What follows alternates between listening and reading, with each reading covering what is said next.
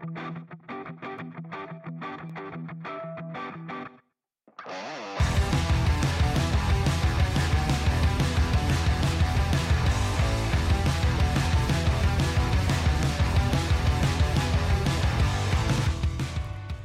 Good evening, everyone, and welcome to another edition of the Weekend Wrap. Not as happy as last week, obviously, uh, but we got to take the good with the bad on this roller coaster. And joining me on the ride is none other than Macca. How you going, Mac? Uh, oh, better than I was yesterday watching that rubbish that got served up. oh, look, it's uh, you know one of those things, isn't it? We got to. Uh, I'm a little bit philosophical about it. Uh, we're still a young team and we're still developing, and the Bulldogs got us on the inside really badly, and uh, we just didn't have a counter in the end, did we? I didn't think we had very much at all, and, and I, yeah, I, I just thought that in terms, you know, we were undermanned. I accept that. I also thought we were a little bit under effort as well, which I didn't like. Yeah. Look, uh, thanks to everyone who's joined us on YouTube and also on Discord, of course. Uh, we're live and interactive as always. So uh, if you want to have something to say and you're on the Discord live stage, you can stick your hand up and we'll get you on for a chat. Otherwise, uh, chat away in the YouTube and Discord chats there. It's always good. We get about, you know, we get anything between 700 and 1,000 chat messages a week, Macca. It's fantastic. It is. That's very good. Yeah, and some of it even makes sense. A fair bit. well, let's not give them too much credit, but they go all right in the chat. They go all right in the chat.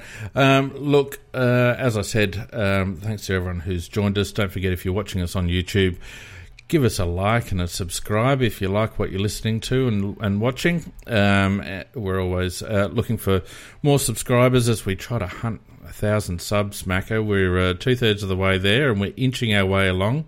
Uh, so make sure if you're watching on YouTube, um, spread the love, spread the word with your mates who might uh, uh, for the Crows and want to have something to listen to on a Sunday night that isn't biased Victorian rubbish or hyperbolic bullshit like Kane Cornes. Uh, we try to do our best. We try to do our best, don't we, Macca, to be balanced and uh, give some people uh, some actual crows talk rather than all the usual bullshit. Well, we do our best, mate. I mean, we can't always be perfect, but we do try. Absolutely correct. All right. Well, look, without any further ado, and before we get on to, you know, what is always our um, our main reason for being here, which is the Crows um, game, why don't we have a look at the weekend that's just been? Because it reasonably interesting weekend. Uh, interested in your thoughts on the Port game. Uh, Port uh, getting up over Melbourne in a wet slog by four points in the end, 80 to 76. Um, Port in control for a lot of that game, but kept the door open for the D's, and they almost stepped through, uh, but Port prevailing in the end. Yeah, it was an interesting game because before the game, I looked at Port and I thought they got no Dixon, they got no Marshall, and they looked a little bit too small. And because you looked at the rucks, uh, they got Gawn and uh, Grundy, and up forward they've got about three tools. And I thought, yeah, that they'll overpower them. Then the rain came and actually went the other way around because Port were under undermanned with Yeah. tools, Yeah. and uh, yeah, it just suited them a lot better. But having said that, they still had to do the effort, and they, and I thought their effort was outstanding. When you look at what Butters did, for example, forty disposals and, and just risking his body so many times to get the ball. Rozee, he was outstanding, and then he kicked the winning goal. And Horne-Francis, he sort of gave us a taste of what he's going to be, and yeah, you wish sort of you, you had him after all because he played pretty well. So I thought it was if you wanted to sum it up, I thought a dedicated port suited by the way that got up and beat a, a better rated opponent. I actually thought Melbourne played arrogantly and lazily, uh, whether they're just going through the motions. I, I recall that, you know, in, in Geelong's halcyon days, uh, there were times during the course of the season where they looked a little bit arrogant. Um, I felt like Melbourne looked a little bit arrogant. Um, Goodwin's going to have to be careful of that because uh, it's all right to uh, be on cruise control and try a few different things and different setups and all that sort of thing. But at the end of the day, Melbourne lost a game that was just really all about getting the footy. And uh, at the end of the day, Port just wanted a bit more, I thought. Sums it up.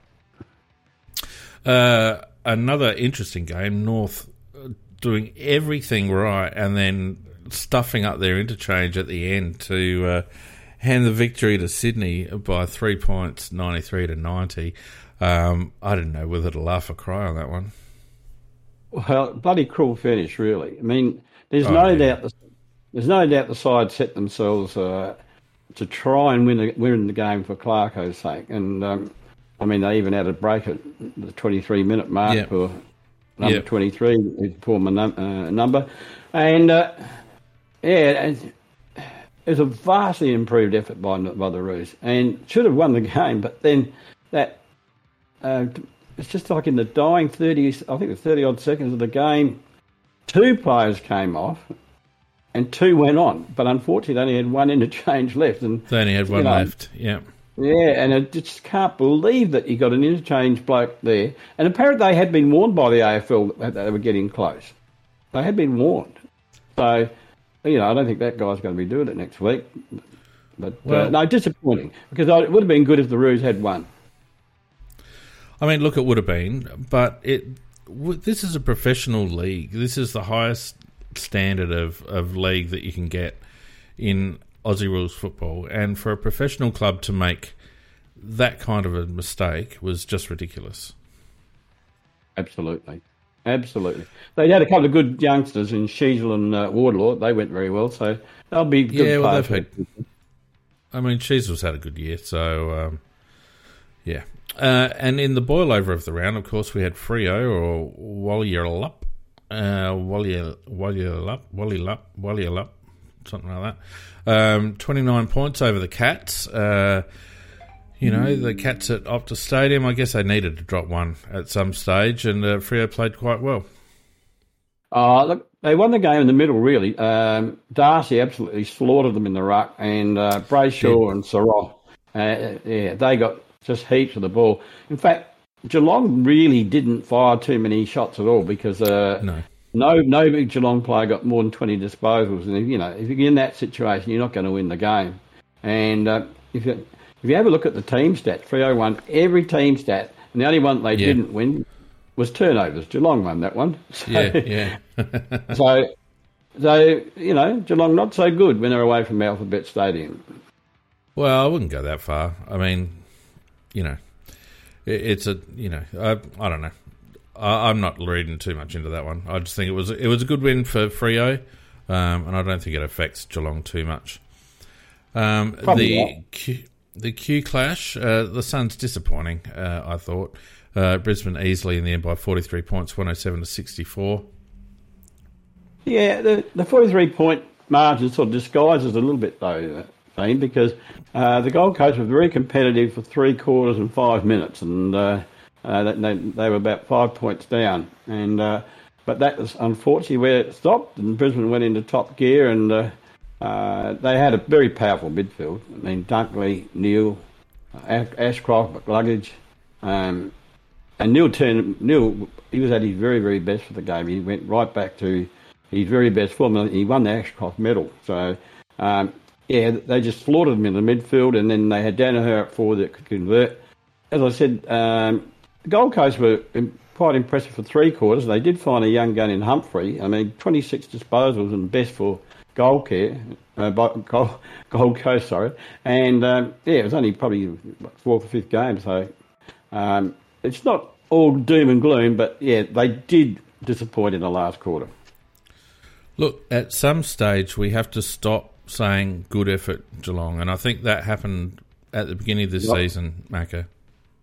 Gold Coast. Uh, good, good, good effort, Gold Coast. Yeah. Well, yeah. Look, yeah, I, I do agree with you. I, I, thought we had a really good game on our hands, and then it just died in the last quarter. So you are right. Yeah, uh, they got to be better than that.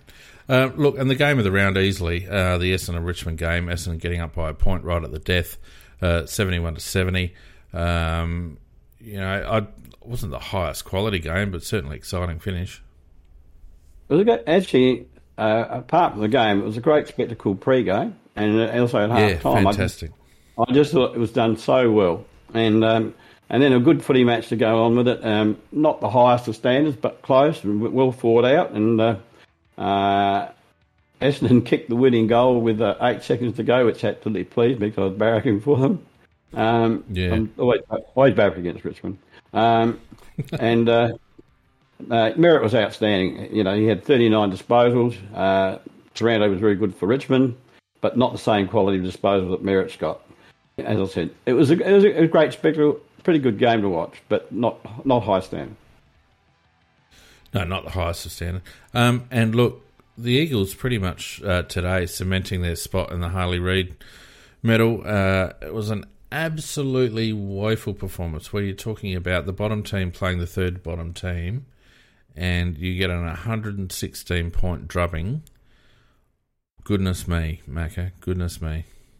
Well, I'm not going to honour them by giving them much of a commentary at all. When, when you get beaten by 116 points, I want to make one comment.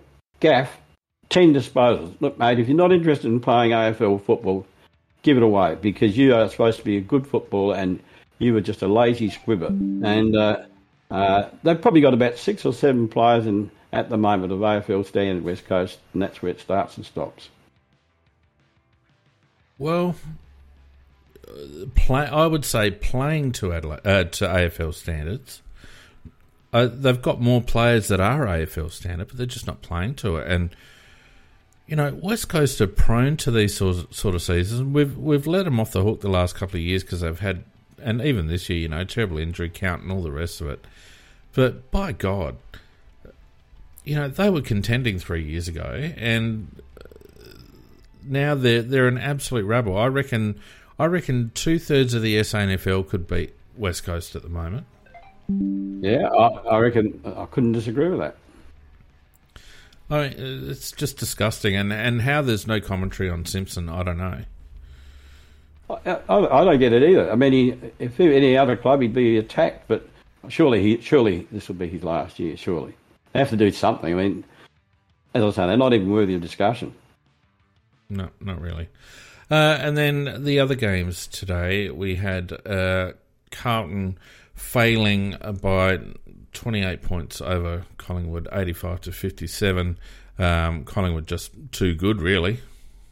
Well, you know, that's the fifth loss in a row for Carlton. So Carlton aren't a very good side, uh, Glenn. Um, no, they, they, they, Collingwood swept them away in the first half with, I thought, was some scintillating football. You know, they, where they sort of run in waves and uh, they, they go zigzags and, and they, they really uh, they played unbelievable football in that in that first half. But then uh, after half time, I, Carlton did come out and they competed a lot better and they restricted. They started to tag certain players, um, and they actually kicked three nine to three two in the second half. And but mm. you know, um, they not didn't do it smoothly, and but they did have opportunities and they blew it. But uh, no, that Collingwood, you can see why they are one of the pre- one of the premiership favourites, and I think you can see why Carlton are probably not regarded with merit too highly at all, uh, going by the game. I thought Darcy Moore was outstanding in the back lines, and um, I don't know whether Absolute it was a medal. jet, Darcy Moore. Yeah, unbelievable game. Yeah, and uh, yeah, I just want to make a comment, which I did read in the in the commentary about the game. The Pies won 17 of their last 18 at MCG, and that's only since round 11 last year. I mean, this it's not an even competition by a long, long chalk. Well, I mean, we'll talk briefly about our situation with the draw shortly, um, but I, th- you know, I think at some point it didn't seem to be this disjointed until they start. They changed the way they did the fixture, and you know they were they were trying to plug in you know big matches every week and all the rest of it. Um, and since then, since they changed the way they did it, they divided it into six six six. Although you wouldn't know it given bloody Melbourne's draw this year, but anyway, um, it just seems to have like. It, it, you're right, Macca. So we don't get to the MCG until round 15, and we've probably done more kilometres so far as a club than any other uh, team in the competition. Yeah. And it, I don't care what anyone says, that takes a toll. And apart from the home ground advantage, um, it, it, it's just it's hours in a plane, it's a disrupted or you know uh, adjusted training schedule, all the rest of it. You can't tell me that doesn't make a difference. It's a massive difference. A massive difference. It's an unfair competition. Yeah, and the games that we do play at the G, it's Collingwood and Melbourne, isn't it? Uh, two of them. Yeah, yeah. It's always got to be one of the big four. Yeah, so it's Collingwood and Melbourne, and I, th- I can't remember the other one. Might be Carlton or Richmond or someone. Uh, Essendon and Richmond. Essendon. There you go. Oh, Essendon is at Marvel, I think. Um, Oh, okay. Yeah, but look, you know, it's ridiculous. Uh, there's there's a good chance that we will play if we play finals. It's a good chance that we'll be playing away at one of those two venues, and um, we hardly get a sniff at it. Yeah, it's, uh, it's just an unfair competition. Yeah. So, um, I, you know, will they listen? Will we kick up a fuss? I mean, I understand uh, the mentality of you know you got to win anywhere, and that's fine. I and absolutely you do, but it, there's it borders on ridiculous. Like when you look at um, and look, not for one minute do I think that's why we lost this week. But when you think about the fact that we have played in three regional centres already, in Geelong, Tassie, and Mars. We played two games at TIO. It's unfair. What the hell, Macca? Do we play at. Canberra this year? I don't know, but we probably will. Do we do we play the away team in China or something? I don't know. It's just I don't know. It it it it's it doesn't seem right. It, it's a problem that I think needs to be resolved. And you know, I was only thinking about this not long ago, and it's something I meant to raise with you at the time. Remember when um, the non-Victorian teams were dominating the competition, and Eddie McGuire had a a slight, you know, cardiac arrest about it, and there was this big summit between all the Victorian clubs about how they were going to strengthen the Victorian side of it and all the rest of it. And how many how many non-Victorian teams do you reckon have won since then, Mac? Not many. No. And, and it's going to be very, very hard for non Victorian teams to do it. Uh, last game of the round, of course. Uh, I didn't see this one, but I was following the score, and uh, it seemed to be a close one all the way. But the Saints getting up in the end by twelve points, ninety-two to eighty. Yeah, look, I, I watched the last part of that game. I, um, and Toby Greene, I mean, he's a, a damn good footballer, but there's something wrong with him mentally. Um, they're about eight points down. They've got it in their forward line. There's about five minutes to go, and uh, there's a there's a bit of a tussle, and the umpire calls for a bounce. And Toby Greene just turns around and punches somebody in the guts, and uh, you know the ball gets cleared from the area when, it may well have been uh, after the throw could have been a chance for a goal. I mean, it, it, he's a good player, but gee, there's something un, unbalanced about his thinking. Yeah, and uh, as uh, Go Crows in the YouTube chat points out, uh, Max King returns and kicks four, and probably the difference in the end. Yeah, they're saying in the chat it was soft, but but and it was soft, but you still did it. You know, the umpire saw it. Yeah, and Max King, Sorry, what was that? Max King. Max King, four goals. Um, it was a welcome return down there. Um, uh, and I think probably the difference because um, they, you know, they, uh, uh, GWS, they just never had a, the same counterpart down there. They were just relying on uh, random players to kick goals, whereas they, they did have a target at kick with uh, Max King back. I think it makes a big difference for St Kilda. I think he's a very important addition, Macca. Oh, well, it, you know, it always lines up you, the way you attack it, doesn't it? I mean, it's like no Walker for us, and we had no balance going for going forward. Oh, but I, Uh, no, no, no. No Walker made no difference to our game. We'll go into that in a minute, but I didn't think that was the case at all. well, uh, you know, we may dispute that point, and but and I, but coming back to the one, the point at hand, you're right, quite right about uh, Max King. He gave us the tall target. He does kick for, Yeah. and I say, and, he, and the ones he doesn't get, the, the Crummers get a chance at. Yeah. So they might rejuvenate a bit, particularly when the other lad that got concussed against us uh, comes back as well. It gives them a couple of targets up there. So uh, Saints not out of it yet. Let's have a look at the ladder quickly. Uh, Collingwood obviously in front now, game clear. Uh, Brisbane and Port now jumping into the top four uh, on 32 points. Melbourne on 28, remaining in the four with St Kilda and the Western Bulldogs and Geelong uh, sorry, St Kilda and Western Bulldogs on 28 points, and then a two game gap, Macca, which is interesting. To two teams in and two teams out. Geelong and Adelaide in on percentage. Geelong with a with a healthy percentage. Um, uh, Essendon and Freo just out. Then you've got Carlton, the Swans, Gold Coast, Richmond, uh, the Giants, Hawthorn, North, and West Coast. I think there's no doubt, no doubt at all that Harley Reid will either head west or they'll get a couple of nice, tasty picks for him uh, to go to North or Hawthorn. Well, there's no doubt the West Coast are going to finish bottom because there's no way they're going to win any more games. Um, no, they're just not. But I, I, I just wonder whether they'll even uh, apply for a, an extra pick. You know, um, North Melbourne got one one year, and they look so bad they just might get it. Look, it's not out of the equation. Um, I don't necessarily know how I feel about it, um, but it's not out of the equation. I don't like it. I really don't like it. I think if you're if you're down the bottom and you're rotten, that's your problem. But um, you know they've, they've uh, handed them out before. To I think Carlton have got a couple, and uh, North Melbourne have got it, got at least got one. Yeah, uh, I I would think that West Coast would try to um, I don't think they'll take Harley Reid, to be honest with you. I think they'll try and turn that into a couple of picks, which is what North should have done with Horne-Francis a couple of years ago. Yeah, they should have. So, uh, just a reminder: those that are on YouTube or in uh, sorry in, in, the Discord chat, if you do want to have your say, please stick your hand up.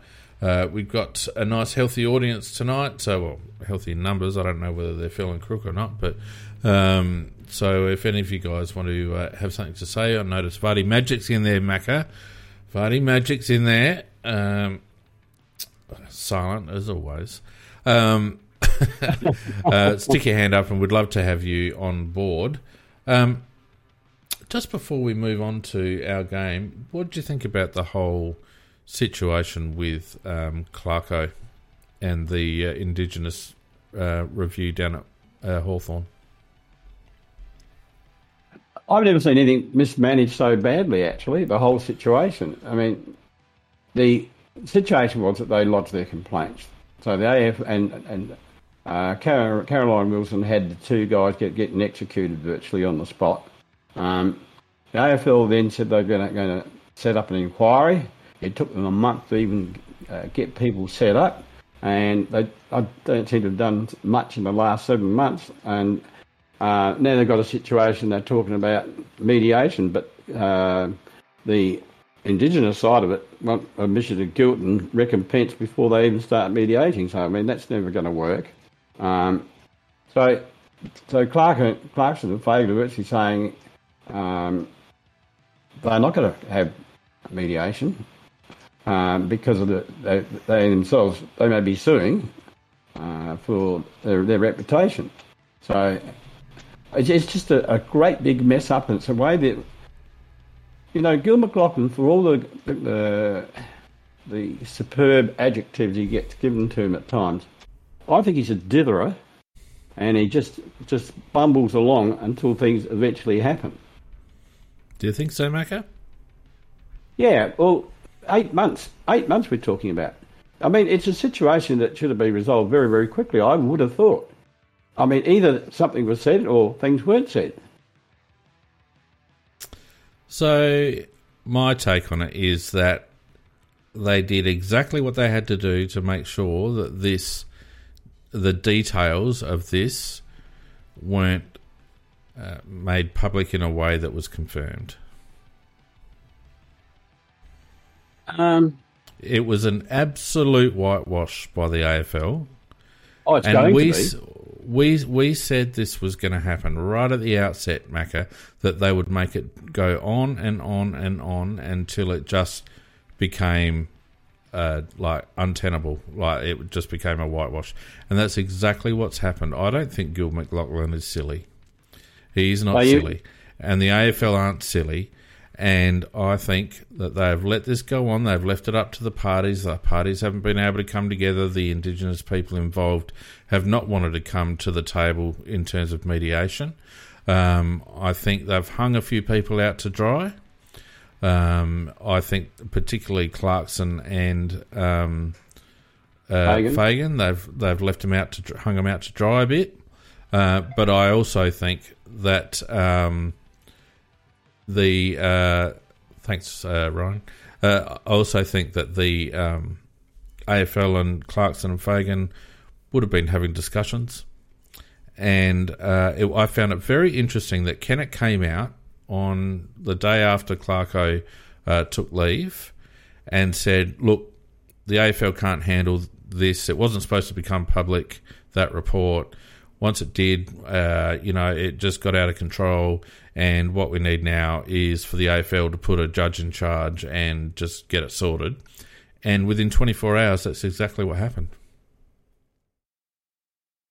So, but yeah, it's still uh, uh, it's either deliberate or um, accidental, and then deliberate uh, whitewash by the AFL. Yeah. they, And and, I don't and know I'm, I'm I not. Sorry, go on. Sorry, I was going to say, I don't, surely they have had so much criticism. I, I just don't understand. It, it probably is, but I suppose you're right. But but, but eight months, you just you just don't go on for eight months. Just, that's ridiculous. Mate, look what they did with the Essendon investigation. Well, yeah, I think you know, there's either the truth or there isn't the truth, and you got they just got to find that out. And I don't think it, ta- it is that complicated to find it out. I don't. I don't think they were interested in finding out, Macca. They've always wanted to bring this to the mediation table. They've always wanted to make um, uh, restitution under the cover of an NDA, a non-disclosure agreement. They were never. They knew that neither party was ever going to come to the table in a public forum, and they just let it play out and let it play out and let it play out. Fantastic poker game by Gill and the AFL. Fantastic poker game, in my opinion. But as an individual, do you think that that is a very good thing to do? I mean, that might have. Of course it might not. what- Of course not. But like that, that's not the that's not what we're debating here. Um, you know, I, I think I think um, you know, there's a lot of in- interesting things that have happened around this case, Mac, and I don't want to spend too much more time on it, but we'll spend a minute on it. Um, you know, first of all, it was the report that Hawthorn Commission. Let's let's not forget that Hawthorn commissioned a survey of past Indigenous players uh, to to gauge whether or to address uh, issues that have that had occurred at Hawthorn, and a lot of those were around um, uh, Cyril Rioli um, and how he left, and, and the fractured relationship that he has with the Hawthorn Footy Club. And let's let's face it, Jeff Kennett was implicit in that from what he said to uh, Cyril's uh, wife or partner. Um, so that that report was supposed to be internal, and then, however it occurred, Egan got hold of, hold of it and leaked it to the to the press, and the ABC ran with it, and then you know from there, it has just been a tug of war between the AFL, the and the interested parties about how it was going to be handled, and the AFL was never, ever, ever, ever going to turn this into a public firing squad for those three Hawthorn um, coaches those those three officials, Clarkson, Fagan, and, and the other guy, footy operations guy. Never ever was that going to happen.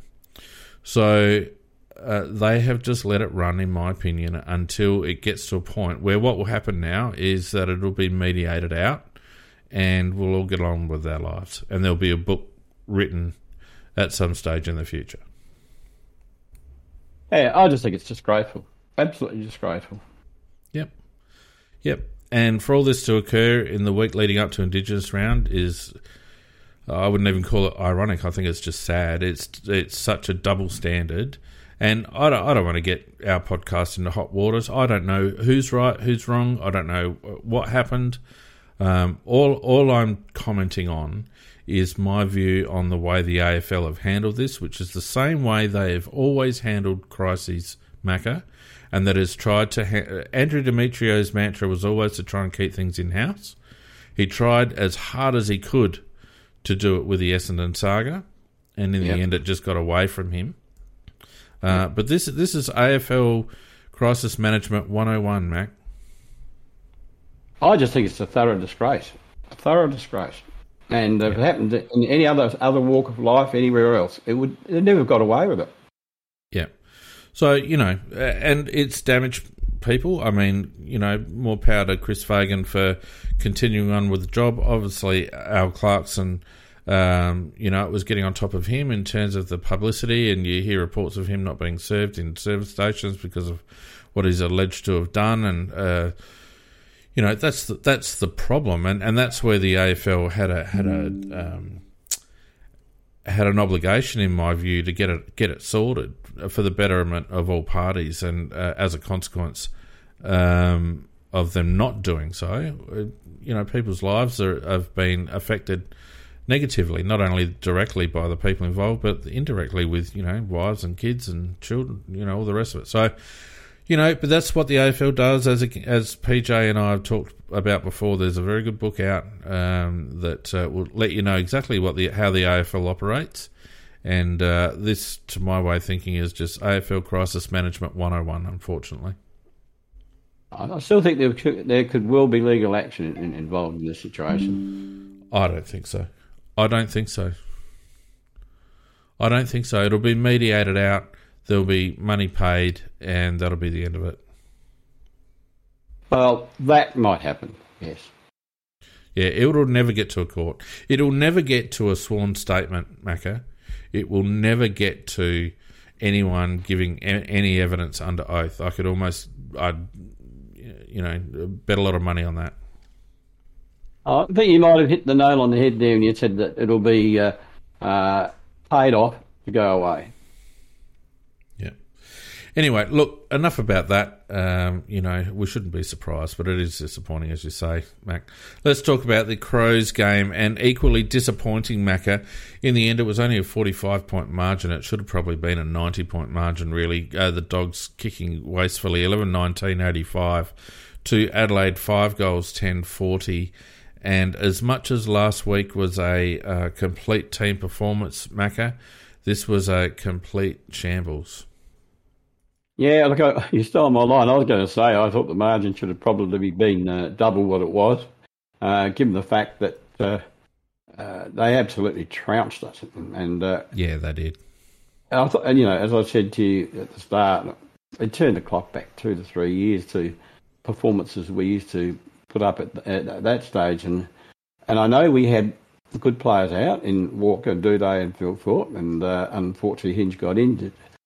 And yes, okay, you don't have necessarily have all the personnel you want, but every you still within you have to have effort. And if that was the best effort that some of our players have given, we're not in very good shape. In fact, if you look back at some of our performances, uh, many, many of those players are very a a long way down on their efforts. They, you know, they, Yeah. they weren't. They were reacting rather than acting. Right? They were uh, just trying to stop rather than create. Uh, it's exactly right, Mecca. Um, we was led to the ball all day. Um, not once did I feel like we were um, making any effort to be first to the contest, um, and they just they beat us at, at our own game. I mean, really, they were they were first to the ball. They were better around ground ball gets. They were able to get it to the outside. They spread really well. Everything basically that we did against St Kilda, they did to us. And unfortunately, uh, we had absolutely no drive out of the contest whatsoever. Um, and what happens to a Crows team when we can't spread? We just go up and down the lines, and that's exactly what happened. Um, we weren't able to get any width on the ground whatsoever. We weren't, weren't able to break them up at all defensively. Um, and that's where I think my argument is regarding what you mentioned earlier with no Tex, no crows. I don't think Tex would have made a scrap of difference, Macca, to be honest. It wasn't lost in the forward line. No, no, no. It wasn't. It was, certainly wasn't lost in the forward line. Uh, I was just saying the forward line had no structure, uh, but that was more probably. You're probably right uh, in the sense that um, he wouldn't have reversed the result. He would have helped a little bit, but um, yeah, I just don't think it would have made a scrap of difference. Oh, you take out a, a dud and put in a walker. It, it's got to make some difference, but it's not not enough to, to bother the scorers too much. Um, it, I just didn't like the. We were happy. Too many players just happy to chase bums and rather, rather than get their hands dirty and get in there. And you know, I could probably name three or four players that I thought could hold their heads up high. Um, you know, I thought Leddy could. I thought Jones could. I thought Pedlar could. I thought uh, O'Brien could, and probably Murray could, and Dawson to some degree. And after that, I looked at the rest of the side and I thought, you all stink. Yeah, they didn't seem to have an appetite for it, did they, um, Macca? Um, you know, obviously, I think there's a there's a couple there was a couple of worrying signs for me from a couple of players. I'm not going to say that Josh Rachele is soft, but I felt like I feel like in the last few weeks, what I'm noticing more and more about Josh Rachele is that he chooses when to go, Mac.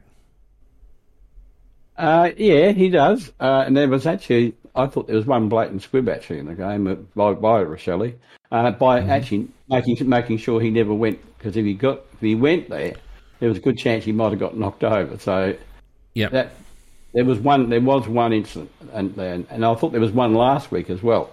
Um, yep. So you are right. He um, he he does pick his moments. Uh, he's a bloody good player. Don't get me wrong, but he certainly doesn't like to take the risk of getting flattened. No, and that's that's a concern.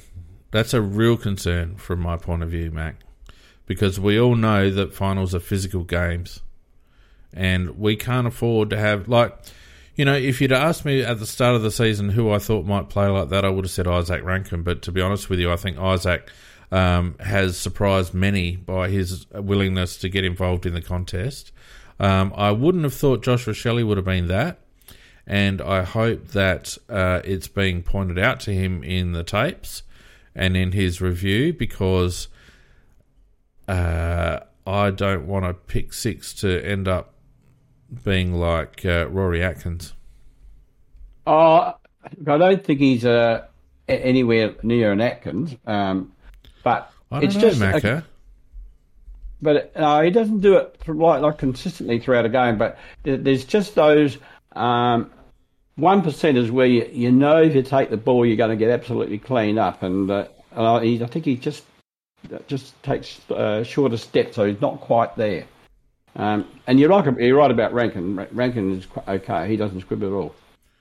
No. Um, so you know, and there, I, I, I felt like um, I, I would have been. I, look, if I was to say who was more costly out than than out of Walker and Doedee, um, Doedee definitely, particularly when Hinge went down too. We lost any yeah. drive at the back of the contest, and you know we spoke last week about the, a lot of our disposal winners uh, being off half back, Milera, pa- Parnell, um, uh, and and Hinge, and I actually thought Hinge's the the loss of Hinge hurt us uh, terribly, probably as much as it hurt him.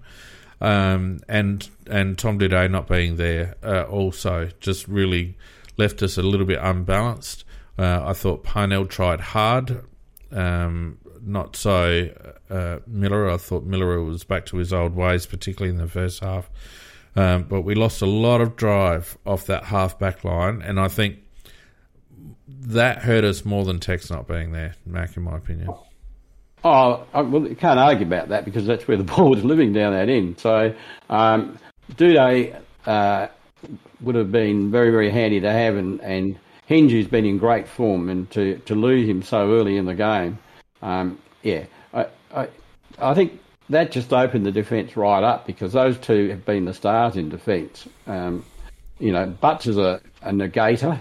Uh, Murray is a, and, I, and he, I thought Murray played reasonably well. Um, and he gives 100% and he thumps and he bumps and he hurts and he tackles and all the rest of it. But by the same token, the other two actually take marks and use the ball well and, and give it to, uh, to uh, teammates. Parnell, I thought, tried hard, but some of his disposal was disgraceful. Yeah, you know, um, I, I, thought uh, our whole team, our, our, our disposal in the wet was shocking. It wasn't just Parnell; it was bloody everyone. Well, Yeah, it was pretty well widespread. I thought, honestly, I thought Jones is one of the better users of the ball for the team. Um, you know, he's, I thought he played up to the standard that he's been playing, and um, also I thought he used the ball uh, reasonably well when, he had it. One of the few that actually did.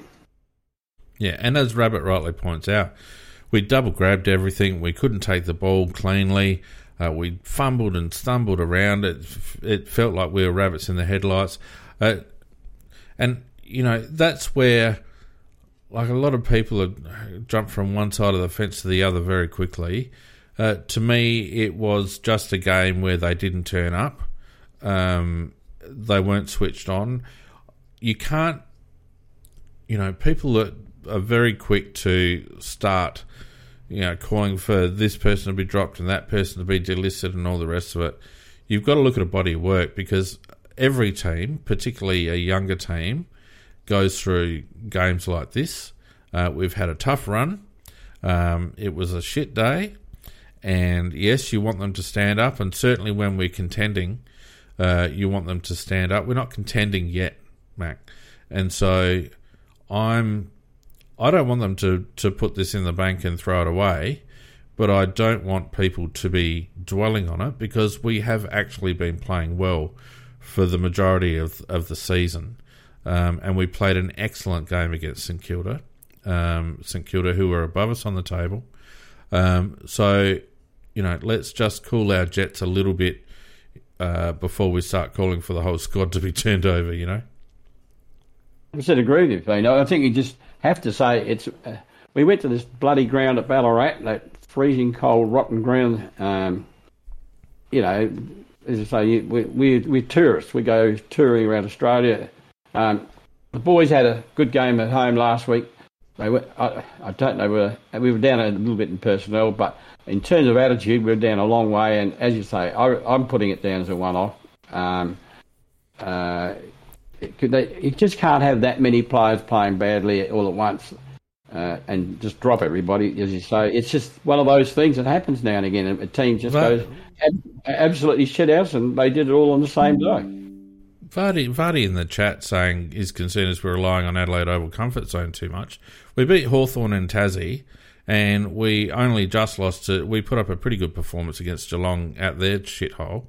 Um, yes you know, uh, we were up and about against GWS until we started melting. Uh, I don't, I don't think it's a reasonable statement at all. And by the way, um, do you think that the Victorian powerhouses might rely on the comfort zone of the MCG a bit? So you're allowed, you're entitled. Do you think Geelong, you know, uh, rely on the comfort of their shithole every week? I mean, yep. that's what home ground advantage is all about, and that's why the issue of the fixture is such a big deal. 100% agree, Frank. You just summed it up well. And um, look, we we go to so many of these shithouse grounds that we're eventually going to put in a real bad one, and this was it. Yep, it's not the it's not the performance we hope. The, the, disappointing thing, I think, from my perspective, is that it, out of the little block of games that we've had, which finishes with Brisbane next week, I, I yep. felt like this one was key. Uh, you know, we had a very good win against the Saints. We've kind of negated that one by putting in the performance that we did um, against the Bulldogs. Um, you know, if we could have just turned up and, and given this one a shake. Um, but by the same token, I think the Bulldogs taught us that you only have to be off half a peg and you'll get blown away in this competition, particularly when you're up around the top half of the uh, of the of the premiership ladder. Um, you know, they taught us how you needed to play, the intensity you needed in these conditions. So, good learning experience, and you know, we are in a learning learning phase, Max. So, um, you know, a terrible game, a horrible game for us, but not. Let's not throw the baby out with the bathwater.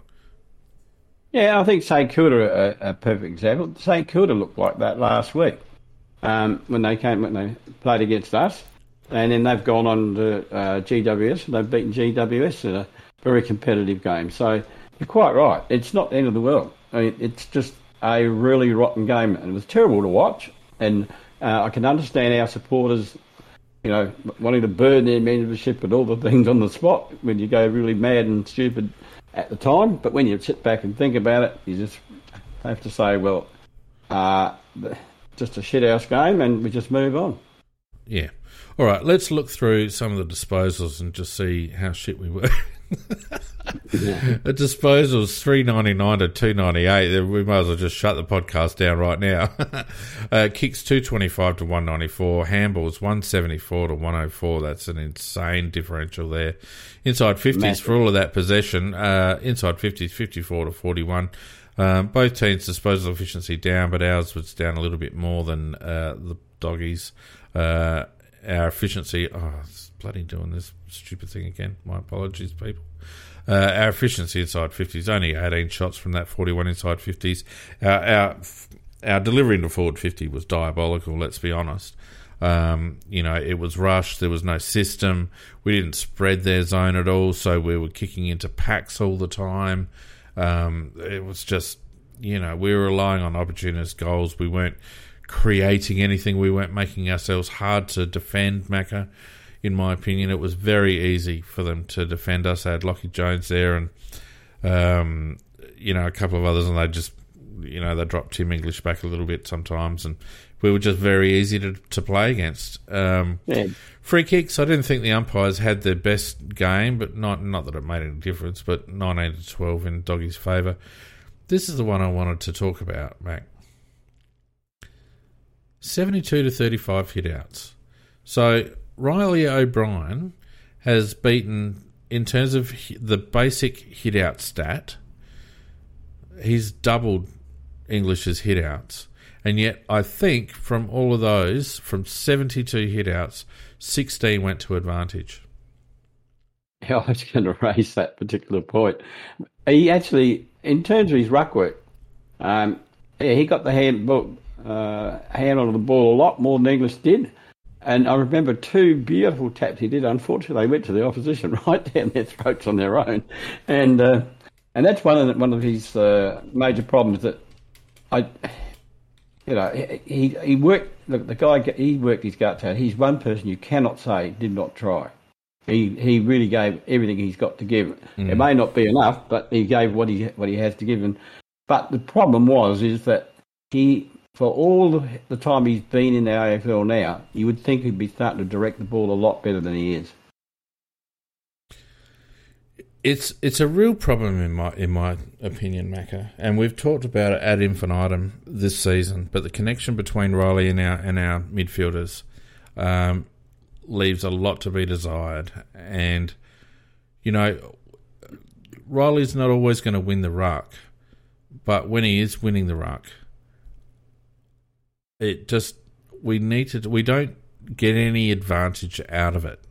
We may as well play Ned McHenry in the ruck and rove to the opposition's ruckman because we don't get any advantage at all out of O'Brien, particularly in the middle. He's not as bad at stoppage, although at times, again, there doesn't seem to be any connection between what he's doing in the ruck around stoppage and, and where our midfielders are um, particularly at boundary throw-ins at times. But in the middle, he's just it, it's pointless having him in there. Yeah, look, I, around the boundaries, he is, he is a lot better around the boundaries because he generally just hit it forward, and it just it just depends what angle it's going to go at. Um, but whereas in the centre, it has got 360 degrees it can go, so you're not really sure where it's going to end up. Um, and uh, whereas you've got the other major ruckman, and you know when you I was watching in the um, um, the Brisbane Gold Coast game. Where two ruckmen who, uh, if they got the tap, it went to a player. To you know, and they're good ruckmen. Yeah. You know, and the interesting thing there's there's a stat that's only recently emerged because you know there always seems to be one stat that Champion Data seem to just sort of pull out of their ass every year that no one else gets to see, and that was the uh, they were talking last week about it the the what is it the first possession after out of the clearance or something, which is mm-hmm. like the next possession.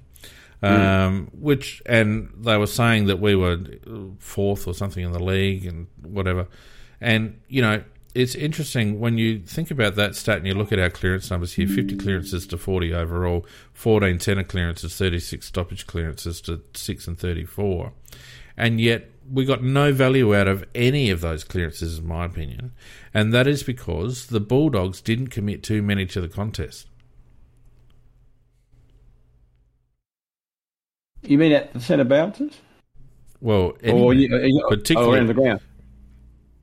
Oh, yeah, no, they're very they're very good uh, around around the ground with their, with their, their midfielders. I mean, they had Smith running around like a an unregistered dog, and um, uh, Bontempelli went. he starred as usual. So yeah, but you're not picking up what I'm.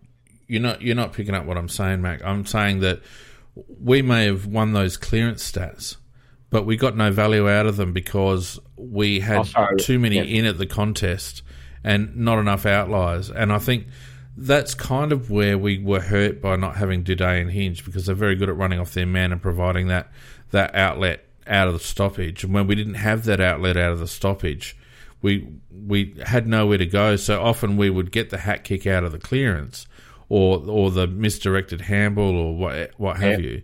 But the next, I would love to have seen that next possession stat for this game because I reckon we would have been slaughtered at it.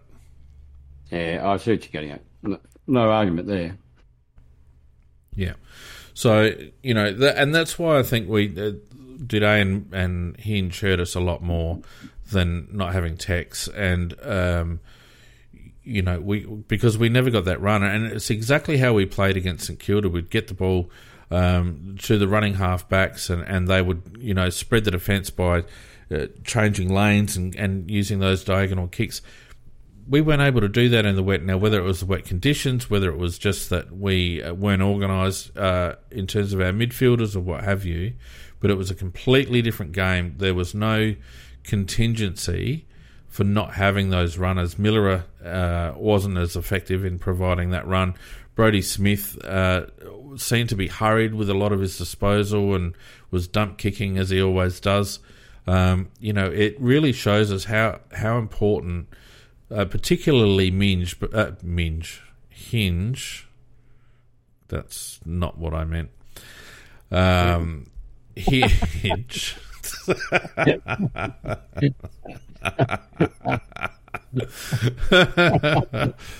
Oh, that's dear. a good, a very good one there, Fee. Yeah, yeah, it's been a big weekend. um, it shows us how important Mitch Hinge is to our clearance work. I'm Sorry. yeah. Uh, yeah. Yes. Hi- Hinge, Hinge te- helps us get. Oh God, let- let's just move on. Jesus Christ. every, every time you say it now, I just can't stop laughing. Sorry, mate. All right. Uh, shit. All right. Possessions, contested possessions, obviously the other one, 164 to 129. Sorry, my screen's bouncing everywhere. Um, you know, and uncontested posies 231 to 154. So they beat us uh, at ground ball, and they also beat us at the on the outside, Macca. Uh, I don't think we won anywhere, mate. I, I can't really think of anywhere that we won. No, no, we got pantsed. We got pantsed. Uh, simple as that. Um, you know, so uh, mark seventy-seven to sixty-three wasn't really a marking day. Mark in, inside fifty-eight to five, contested seven to five. Um, but here's the other one that tells you how much we uh, we missed Minge and Tom Doedee. Uh, Seventy-three to fifty-seven in favour of uh, the Bulldogs. Um, you know, Bailey Dale across half back there. Uh, we had nothing. We had no intercepts. No, we, we didn't uh, because we didn't have the people there that were capable of doing it. Um, I think they're very ordinary. Uh, as you say, Smith, uh, he he's not an intercept player normally. He gets a mark here and there when they miss kick, but uh, yeah, like the Doedees and the hinges, they actually get the hard ones, and and they got uh, good disposal as well. So uh, that was really lacking. It's just yeah, Swiss holes in the cheese there, unfortunately. Swiss holes in the cheese. Yep. what the fuck is that? Well, I mean, there's just places, and things missing. Holes in the split. Uh, yeah. Uh, you, Oh, we're having a good night tonight. mate. Well, you talk about, you talk really about well. min- I'm only talking about cheeses. You were talking about minges.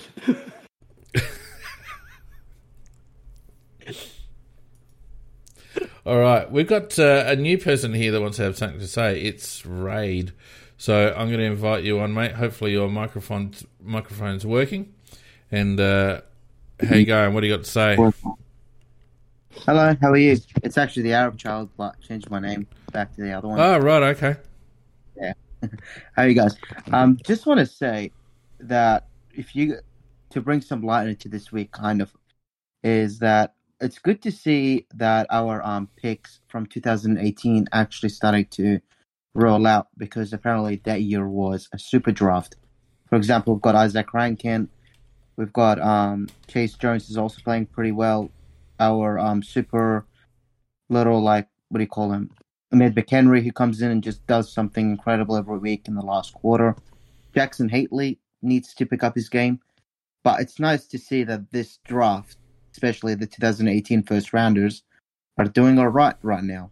That's I'm um just yeah. And the other thing is, I want to say, let's just give this week a mulligan because it was wet weather, was terrible. We the players will seem really tired none of them really wanted to be out there, and that's fine. They're just a young team. I think we should just move on. That's yeah, that's what I think of this week. Very good summary, mate. We're going to give it the Ross Lyon Mulligan. Yeah, We should. All right, mate. Thanks Yeah. for that, mate. Good to see you. Yeah. I the only so thing I would mate. the only thing I dispute about Arab today is about the 2018 draft is uh, uh, we allowed Port to trade the situation to get in front of us to get Rozee, and we could have had Butters. So you know, um, I, I'm glad that Jones is actually starting to show that he's going to be a footballer, and McHenry, I must admit, is a very good super sub. Whether he's the answer for a full game, I don't really know. So I still don't think 2018 was a super super draft for us. Uh, it, it might turn out to be a reasonable draft for us, but not, not a super draft. Look, Mac, you know, I've put a bit of a rule in place about you looking back at drafts, but I won't disagree with you on that one. Um, you know, Rankine and, and let, let's say Rankine, uh, Jones, and McHenry versus Rozee, Butters, and Duursma. Uh, yeah. We've been. Hmm. Uh, the Rozee Butter thing, but that is that they're two very top players. Um, well, I think one. I'll tell you one, one positive thing I really did like about the weekend and, and that about the game, and, and there wasn't a lot of it, but um, it was really really good to see somebody go in there in the centre bounce and and uh, clear it or fight like hell for it. And you know who I'm talking about, Pedlar. Pedlar You know he's my favourite. Well, and with very good reason too. He is going to be uh, over the next two or three years, no injury to hold him back. He's going to end up being a bloody champion. This this guy really, really, when he goes for the ball, he really goes for the ball. I mean, seriously, some of his stuff is is humongous. I, I just really love watching him, and he, uh, yeah, he's he actually asked whether he could have a start on the half forward flank and then work his way eventually into the mid.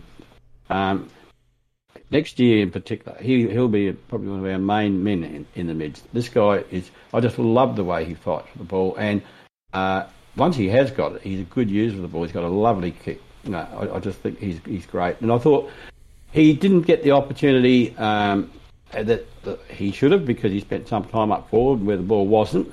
But once he got a few couple of runs on the ball, uh, well, I just feel he showed us what he can really do, and yeah, he's one of the bright things that came out of the game.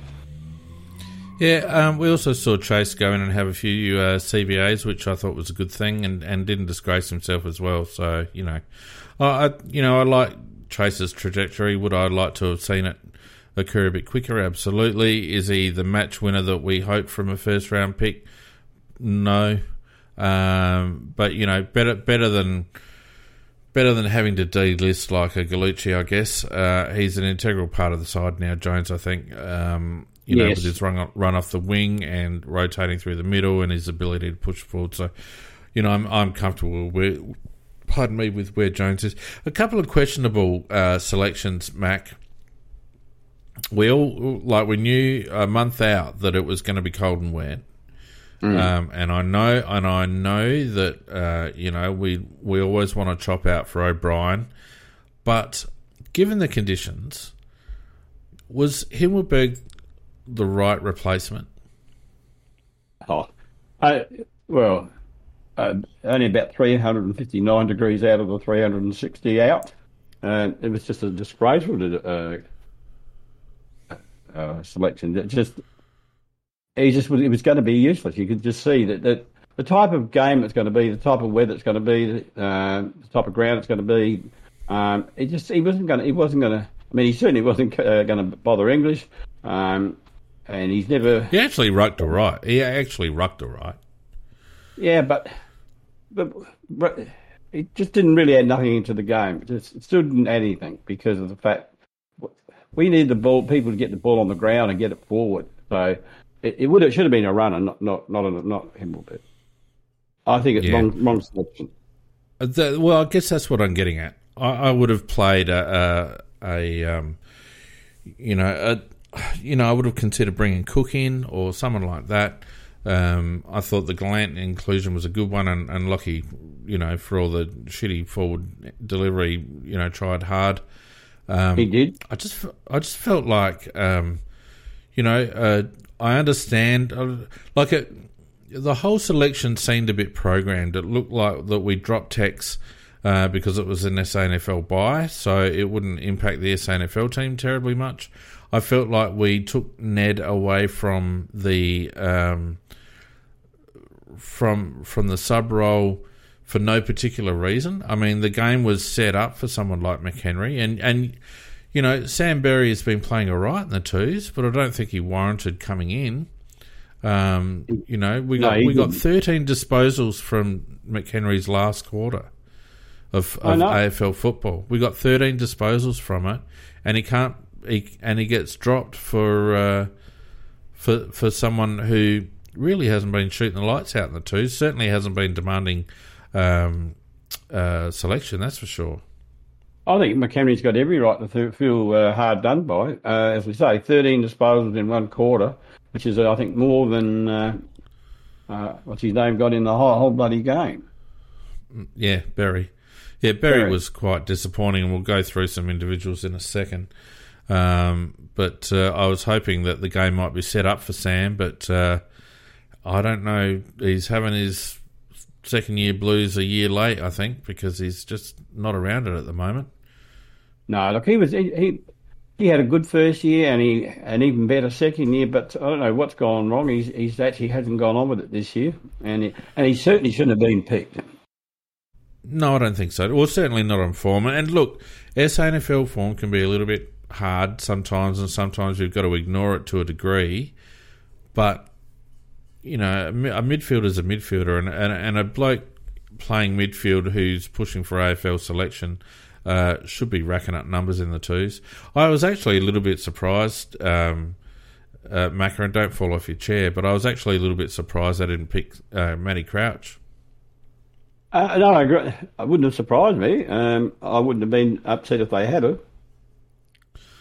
Well, again, uh, a horses for courses situation, and um, you know, I guess the fact that uh, we've got you know Laird in there as the in and under player, but given that it was going to be a, a, bit of a, uh contested ball situation, it would have uh, having Crouch in there might have actually freed up Sloan to be a little bit more outside. Yeah, and I 100% agree with that. Because Dawson was being tagged very, very heavily. Um, Yeah. He had somebody hang on to him all the time. In fact, could have received several frees for that, um, but didn't.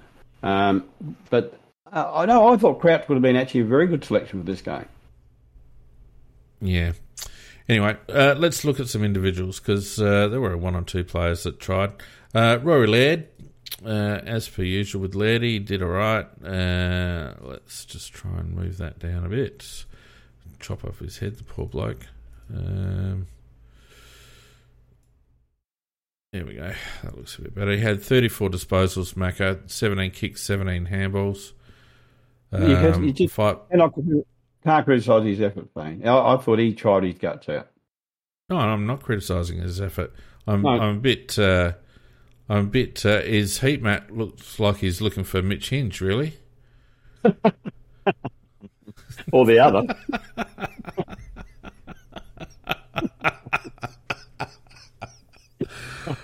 Oh my goodness me! Oh, God. Someone has taken the piss there, surely.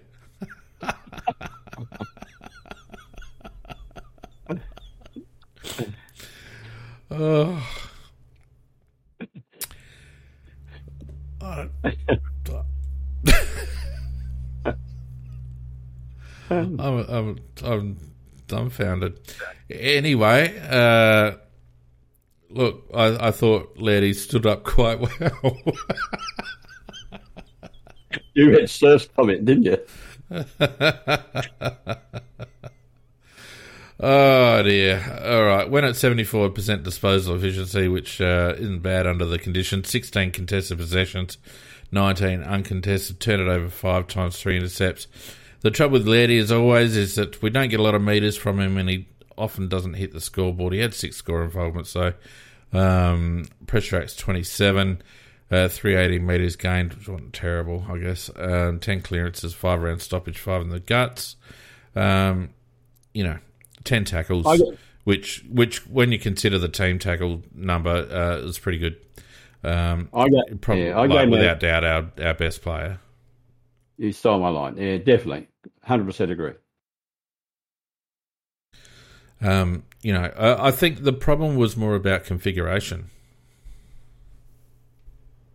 You mean who who, who else was in the uh, middle with him? that yeah and just how we kind of set up i mean jesus christ uh, after you know five minutes of the game you could see that bailey smith was going to have a bloody ball terror um, Oh. we should have been sitting someone on him surely surely to god Well, he just ran, he ran around like an unregistered dog as if, no, he, as if he didn't have an opponent. well and you know it was it was obvious it was obvious that he was the driver out of their midfield more often than not and, and we just you know uh, rabbit i would have put Keays on him just to just to keep him honest to be honest Can you tell me what who Keays was on? I, I don't really. I think I think Benny Keays is. I think I don't think they actually know what to do with Ben Keays at the moment. To be honest with you, he, Yeah, I, I, couldn't. I, I just couldn't work it out. like, What he was supposed to be doing. yeah. Chayce Jones, twenty three touches, nineteen kicks, four handballs, uh, three tackles, kicked a point. Uh, had a much more PG um, uh, heat map, which is good. Um, went at sixty five percent disposal efficiency. Had eight contested and ten uncontested possessions, five turnovers, uh, four intercept possessions, uh, only two score involvements. Um, you know, six eighteen meters gain though. That's you know he's really starting to put in stats, Macca, that you want off a wing, which is good. Attended Yeah. uh, four centre bounces and got a clearance out of out of the centre, and also got four round stoppage. Um, only the three tackles. I'd like him to get a little bit more physical because he can be quite physical. Uh, but five rebound fifties was good. Um, you know, uh, just continuing a very solid vein of form, in my opinion. Yeah, look, I had him. I probably had him very close to our second best. I, I couldn't, can't think of anybody else that was ahead of him. So, um, I'm actually really disappointed that I didn't think of saying Rory Laird's in a rich vein of form while I was watching his his heat map, but I just didn't, didn't think of it at the time. So my apologies. Yeah, no, but I think Laird followed by Jones. I think you mentioned the two good ones at the moment. Yeah, I mean, and after that, you know, I mean, Geordie Dawson, as you said, um, you know, got tagged a bit, and uh, you know, he's just come off a little bit. As we said, he's getting a lot of attention at the moment. Um, you know, twelve kicks, ten handballs, took a mark, six tackles, one goal, one. Um, uh, actually, I think they might have actually dropped him back in the last quarter. Did they, Mac? Well, I thought I was actually thinking earlier in the game that he should have gone back, um, given the given the way the game was going, to try and direct it a little bit better. But uh, yeah, I think he may have gone back late, but you know, it was just probably pretty pointless at that stage. Do you know it wouldn't have been a bad move, Mako, to, to once we lost Hinge, it actually wouldn't have been a bad move to get Dawson out of there, out of the contest, and just leave the contest up to Laird and maybe Keays. And yep, you know that that's that's probably a move in retrospect that they they should have thought of. Um, You know, I mean, everyone wants to see Geordie in the midfield, but when like you got to do what you got to do, and um, I, I, think it might have been a good time to actually um, try to get some run for on that outside of that contest, just get the ball going. Yeah, look, they they, they were wearing uh, wearing him like a second skin, so I think it would have been the, uh, a very good move to move him back there uh, in the back lines because that would have given him uh, the opportunity to float around and direct the back line because they were actually like headless chooks, actually. Yeah. Um, you know, 323 metres gained, so we didn't get a lot of distance out of him. 34 pressure acts was good, seven clearances, two in centre and five round stoppage uh, from 15 CBAs, um, four inside 50s.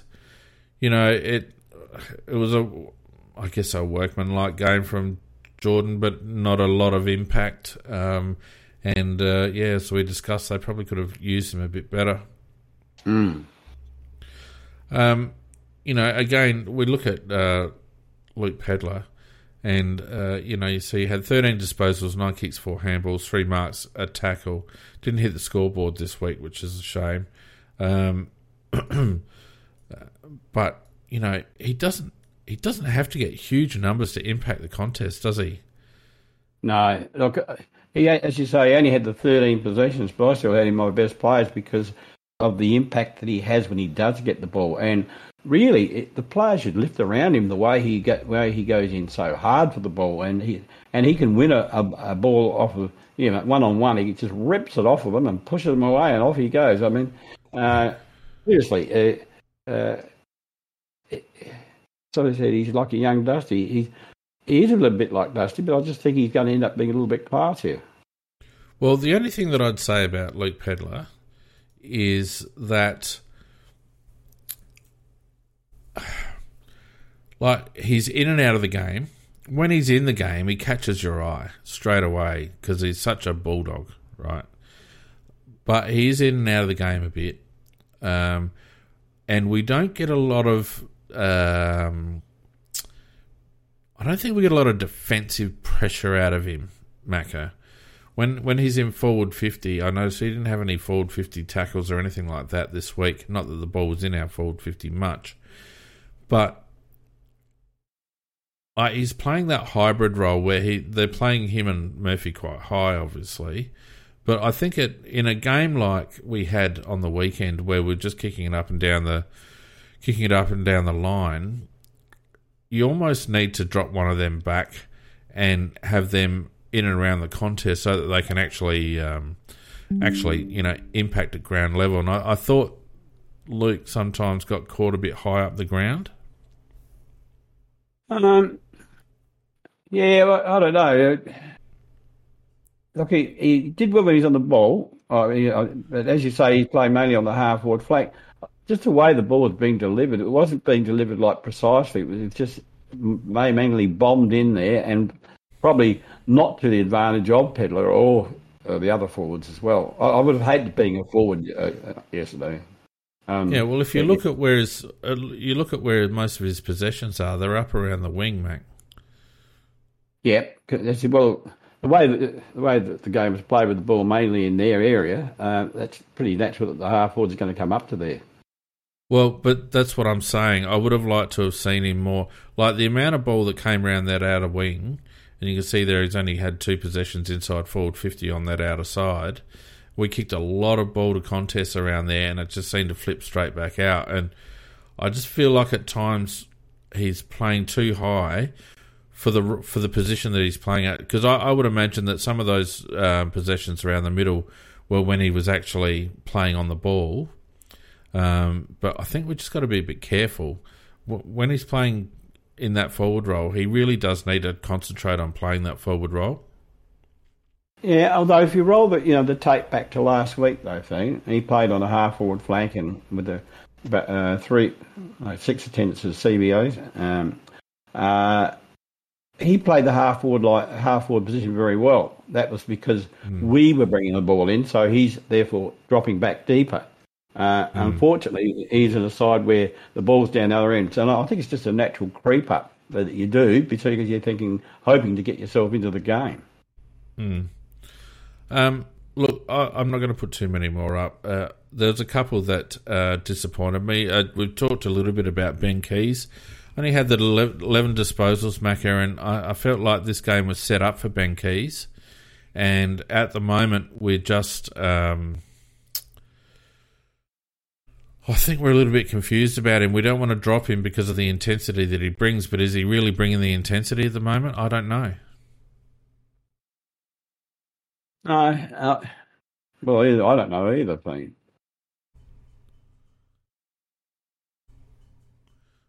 What do you think? Um, ask me again. Have you been on the piss today? No, no, but I was actually reading something. I just got caught. You caught me out. yeah, you get you you listen. You look too much at the chat. Who cares what these people say? But I noticed Vardy Magic hasn't put his hand up yet. Um, they were being ben Keays, again. Ben Keays, we pick him for his intensity, but he's not really like the the game was set up for him uh, this this round. I thought, and yet we only got six kicks, five handballs, four marks, three tackles from him.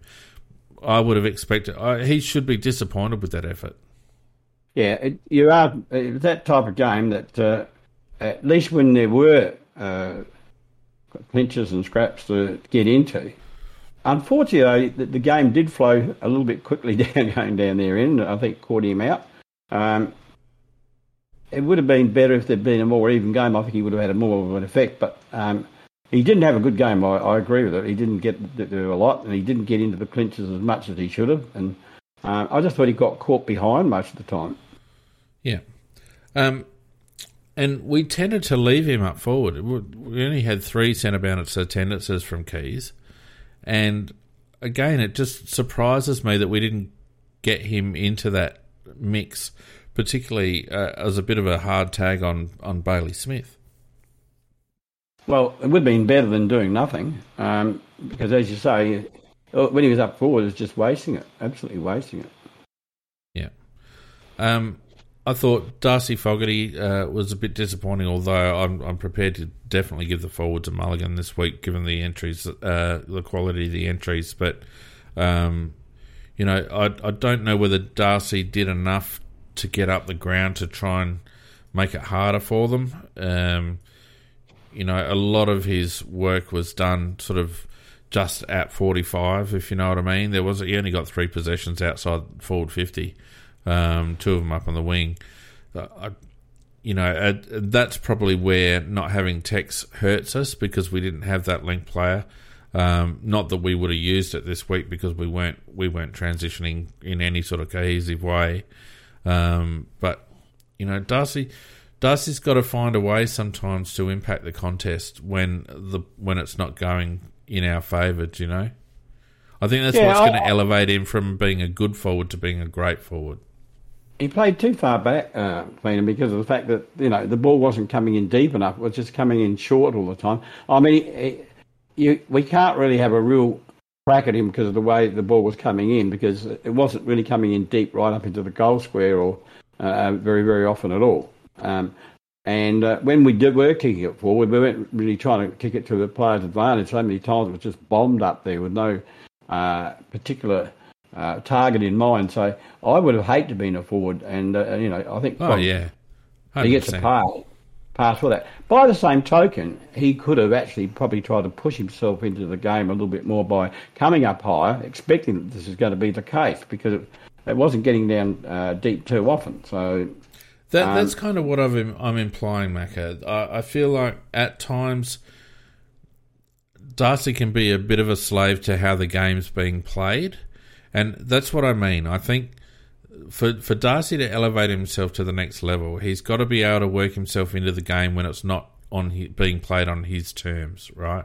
I, I would have I would have got on my bike if I was Darcy, and look, it may well have been against team orders or whatever, um, but I, I would have I would have had Himmelberg playing deeper and Fogarty up the ground, trying to actually make it more difficult for Jones and taking Jones out of his element, which is obviously you know that intercept mark.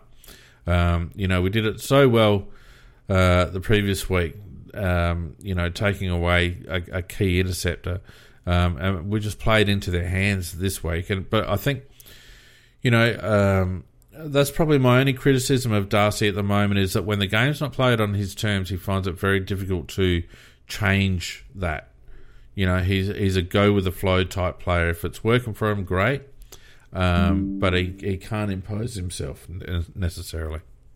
Can't argue with that. Um, he look, he got very little opportunities, but um, and and as uh, Firewalker says in the chat that uh, Liam Jones has been in great uh, form as an uh, interceptor. I, I, thought that when they were in competition, that he Jones either marked it or, or sport fogs in the, in the few occasions that they did actually have a uh, a competition for the ball. But um, yeah, that's kind of the point, though, isn't it? That's yeah, kind well, of the point. We were actually kicking. We, you know, we we made it easy for Jones, just the same as we made it easy for Ratugolea a couple of weeks ago against Geelong.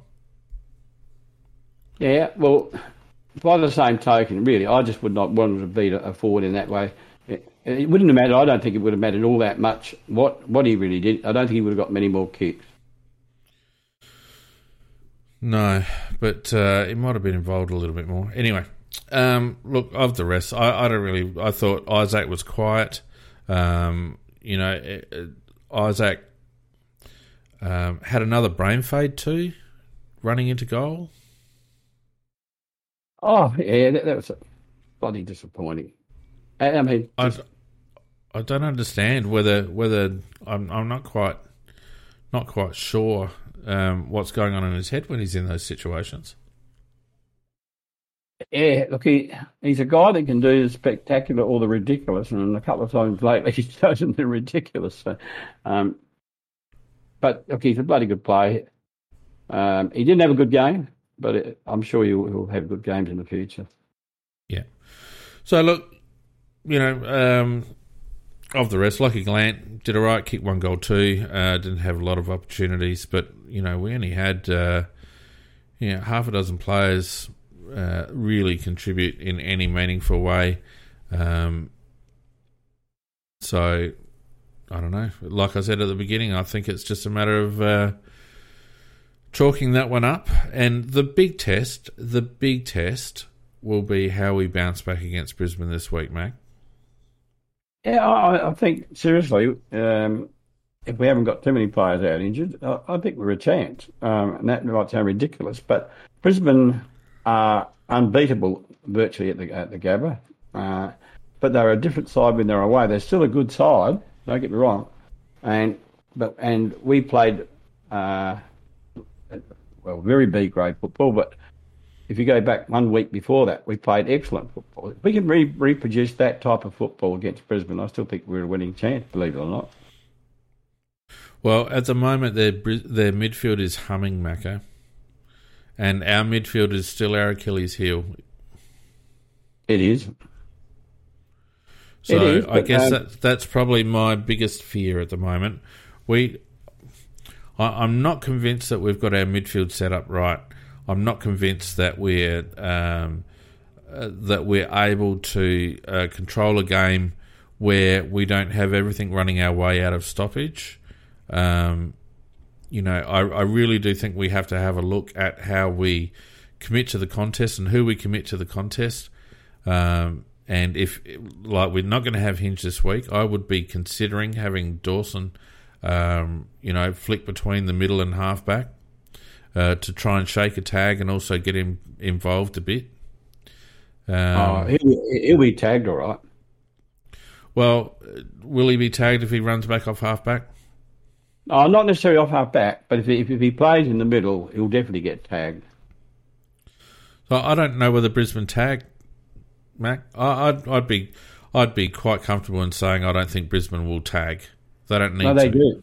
They do. Dunkley's their tagger. Dunkley, he's, he's a fantastic tagger because the guy he cuts the guy out that he's on and he gets the ball himself. I've Yeah, I, I don't. I don't call Dunkley a tagger. I just call him a hard midfielder.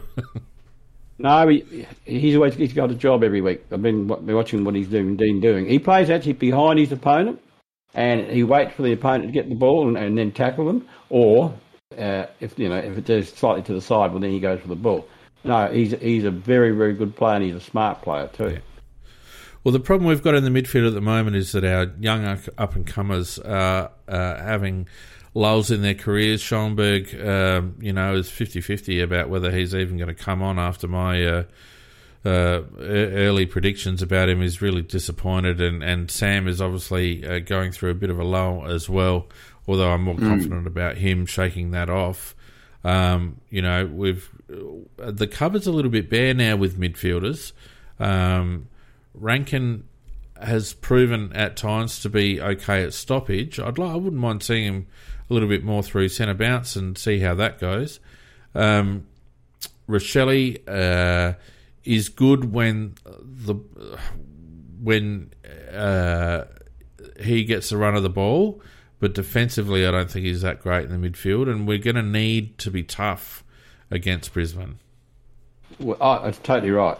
Uh, Soligo, um, he is a great try, but he again he had a poor game. Uh, just just couldn't Yeah. get himself in, Couldn't in the right spot. it. Yeah. Yeah, it- it wasn't through lack of effort, but he just couldn't get himself in the right spot at the right time. He was where the ball wasn't all the time. He'd sort of go there and it's gone. And and, and you do have games like that, but he had a very poor game by his own standards. But um, I, you know, I think we Lairdy's obviously one person that's got to be in the middle, um, and then um, Dawson probably will have turns in there. Keays will have turns in there. Sloan will have turns in there. But I do think we Well, should be I mean, using. Well, The this younger is the boys. thing. Uh, we, we, we just talk about Keays. He only had three centre bounce attendances against the Bulldogs. Will he be in there? Well, he should be. He should be. And he, and if he's going to tag somebody, just yeah, get him in there. Get him in there right, right from the word go. Because he can run all day. And but you've also got to give turns. Uh, I think you've got to put give Jones turns in there. Uh, it, it just uh, Pedlar's got, got to get a few more CBAs. Um, you just got to um, get get the boys uh, up and running by giving them a chance and an opportunity in the middle. And, and if we can even break even in the middle, then we've got every chance of winning the game. Well, I mean, you know that that's obvious. So, you know, at, least we got Muzz back, so um, you know we'll be able to match up okay up forward. But Daniher's in great form at the moment, um, and you just can't afford to ignore him, uh, Hipwood. So, you know, up forward they got a, a couple of biggies. Um, you know, they're solid down back with Harris Andrews running that defence. Um, you know, you, you'd expect Tex to come back in for Lockie Gallant unless Tex is actually injured. Um, I don't know. Uh, I don't know, mate. There's, I, I guess we're a little bit, as, as I said, we're just a little bit hamstrung because of the poor form of a couple of our younger midfielders. Um, time to give Bill Dowling a run. To give, uh, sorry, Will. Billy Billy Dowling a run. Um, it's probably a little bit premature, uh. Um, I, I think he should get a run this year, but I would be doing that more at the end of the season once he's got a lot more uh, meat on him. And uh, well, I mean, I, I suppose there's nothing wrong with bringing him in, but you just want to make sure when you bring him in that he is ready to go. I think the kid is going to be good in the long term, but uh, you just don't want to do it prematurely. Yeah. Um, look, I don't think they're going to have a lot of choices, to be honest with you. Um, you know, we got we got a, a one force change with Mitch Hinge. We've got uh, you'd think Tex for for um, Lockie. You'd expect Thilthorpe to come back in for Himmelberg if his knee's okay. Um, I don't I don't expect to see too many other changes, to be honest with you. No, do, do you think um, do you think we do have enough tools down back? Well, got- who so we got to cover? We got to we got to cover Hipwood, Hipwood and Daniher. So we've got Murray and um, Butts for that those two jobs. Yeah. I'm just thinking if, if they were to put a ruckman up there or. Um, well, I mean, Riley O'Brien's going to have to drop back. I mean, look,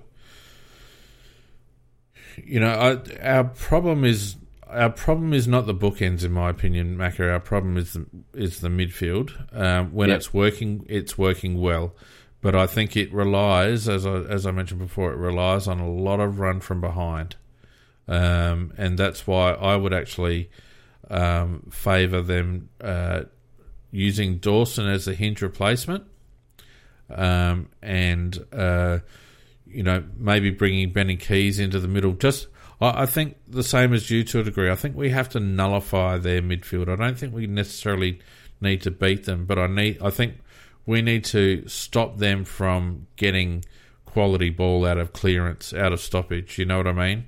Force a lot of secondary ball ups. You know, force a lot of congestion, and then try to break from behind rather than just try to get clean clean possession out of out of stoppage. Yeah, I 100% agree with that. that. That's what I was thinking before about bringing Keays in. The whole idea, is, as you said, would be to, even if they get the ball, to put them under so much pressure that they don't deliver it, so that, you know, that it's, uh, even if they do get a kick out out of the centre, that's and it's scrambled out under pressure, which puts the ball back into a 50-50 situation. If we can do that, then we are capable of winning the game. If we allow them to dominate the middle, well, of course, then they will win the game.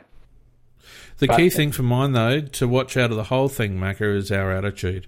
I think, you know, we've jumped out of the box. We've been, you know, famous this year for jumping out of the boxes and getting a, a good start. Um, and after, you know, Darcy's first goal on the weekend, looked like we're going to do that again. Um, we have to bounce back. Uh, the The attitude is the key. If win or lose, we need to make sure that mentally we bounce back from this game against the Bulldogs. And, you know, it- we're playing a top two side, so our expectations should be tempered around that. But it shouldn't be tempered around our attitude and our aggression at the ball. And I think there should be a lot of players that approach training this week with the intent to erase some doubts about their intensity at the contest. Yep. Um, I reckon it's a situation that whether we win or whether we lose, I think you described it very well. It's how we play the game and, and the effort we put into the game and our total attitude um, to try to neutralise the opposition, to get the ball, to use it well, to do all the things that we, we did against St Kilda. If we can, even if we lose the game, but we were actually playing very well and they win one like you know by three or four goals, that's okay. Um, but if it's going to be a, a, a rep, and, and I can't see it being a replica of this game. We just this was we this is something like we haven't played at all this year, so I can't see us playing like that again. But Well, um, you know, Brisbane will be looking to prove themselves away. You know, as much as the heat is on us to, to bounce back, the heat is on Brisbane to actually show something away from the from the Gabba. So they'll they'll be playing with a point to prove as well, Mac. And you know, when you look at the ladder, they they would be wanting to make sure that they see off uh, any challenges for a top two spot because for them a top two spot is vital. If they are going to have a, a, the best opportunity they possibly can uh, to play in a grand final, they must finish top two, in my opinion, Brisbane, and they would know that. They've got Port breathing down their necks, and they've got Melbourne, you know, who would just sort of seem to be a bit up and down, but certainly can beat anyone on their day. So this is an important game. This is Brisbane will be focusing on this game as a win. they will be. They will be. There's no doubt about that. But we should be also doing exactly the same bloody thing. Oh well, I of mean, course. And uh, you know, we've got they've got behind in the fact, yeah, we were, we were travelling well. We we've got a situation we were travelling well and we played absolutely shithouse, and that's the kindest word that we could actually give give the, their what, what they performed. It was absolutely terrible. So you would not have expected us to perform. You, might have thought we would lose, but you would never have thought we would have played down at that level. We were down at a very low level. So I am sure that all this week it's going to be talking about forget that game. That was crap. You owe us because you didn't play in that game. You didn't give us what you should be giving us in that game. you should be look back at that and just say you feel embarrassed that you actually gave that performance, that you let the team down so badly. And if every player just takes that attitude on board and gives 100% attitude and 100% endeavour and effort and plays as a, as a team, then I think we can actually make their life very difficult. And if we persist with that, maybe even win. Well, time will tell, Macca, but I reckon that's just about it for us. Um, look, I need to uh, thank everyone who's joined us on Discord and on YouTube this week. Um, don't forget, um, I don't know what not to forget. um, don't forget, we're back next Sunday night for another weekend wrap. Uh, in the meantime, everyone stay healthy and happy, and uh, we'll see you then. Good night, everyone. Yeah. All.